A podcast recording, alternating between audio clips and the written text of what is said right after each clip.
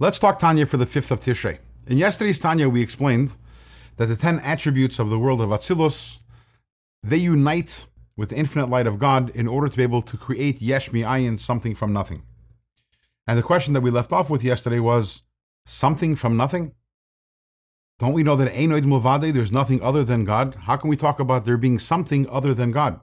So the whole concept of creation really we need to analyze and understand. What does it mean that there is a created something outside of God?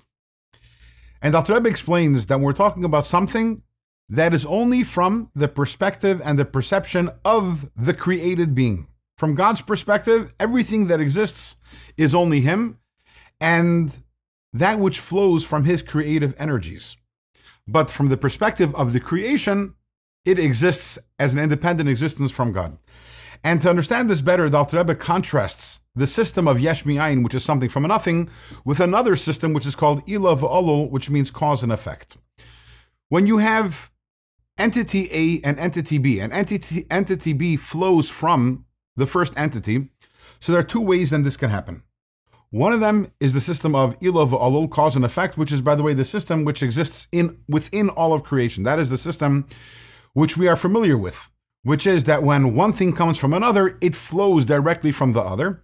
So we see we see the progression. We see how one thing extends from the other, and therefore the effect always sees itself not as an independent entity, but as an extension of its cause.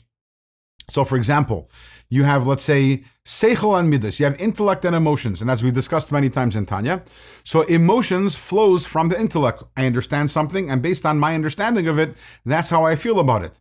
So the emotions don't see themselves as an independent entity; they always see themselves as flowing from and an extension of their source, which is the intellect. And by the way, that is the scientific method. Whenever we look at something, we assume that it has a cause. We try to analyze it, figure out what its cause is, because we can always look at the effect and understand the cause. Why? Because the effect is merely an extension of the cause. And then there's the other type of system, which is called yesh mi'ayin, something from nothing. What does that mean? That means that there is this quantum leap. That which is created, that which emerges, does not see itself as an extension of its creator because there's absolutely no similarity. And when it looks up, it sees nothing. I am something. It doesn't see itself in any which way as having a cause because there doesn't seem to be, and actually, maybe there isn't even any relationship between the created entity and its creator. And the large idea of this chapter is going to be that Bria Yesh Mi'ayin, creating something from nothing, that is something which again does not exist within the system of creation itself. That is something which only the infinite God Himself, only God Himself and His infinite light, has the ability to create something which that something sees itself as independent entity. When it looks up at its source, it doesn't see its source, it doesn't see itself as an extension. Now, when something emerges from God and does sense itself as an extension of God, then that's not a created being. That is what is called godliness. So godliness is something which extends from God, but is batel to God. It is nullified to God because it sees itself only as an extension. And then there's the created beings which see itself as independent entities. Where is the cutoff line between godliness and creation?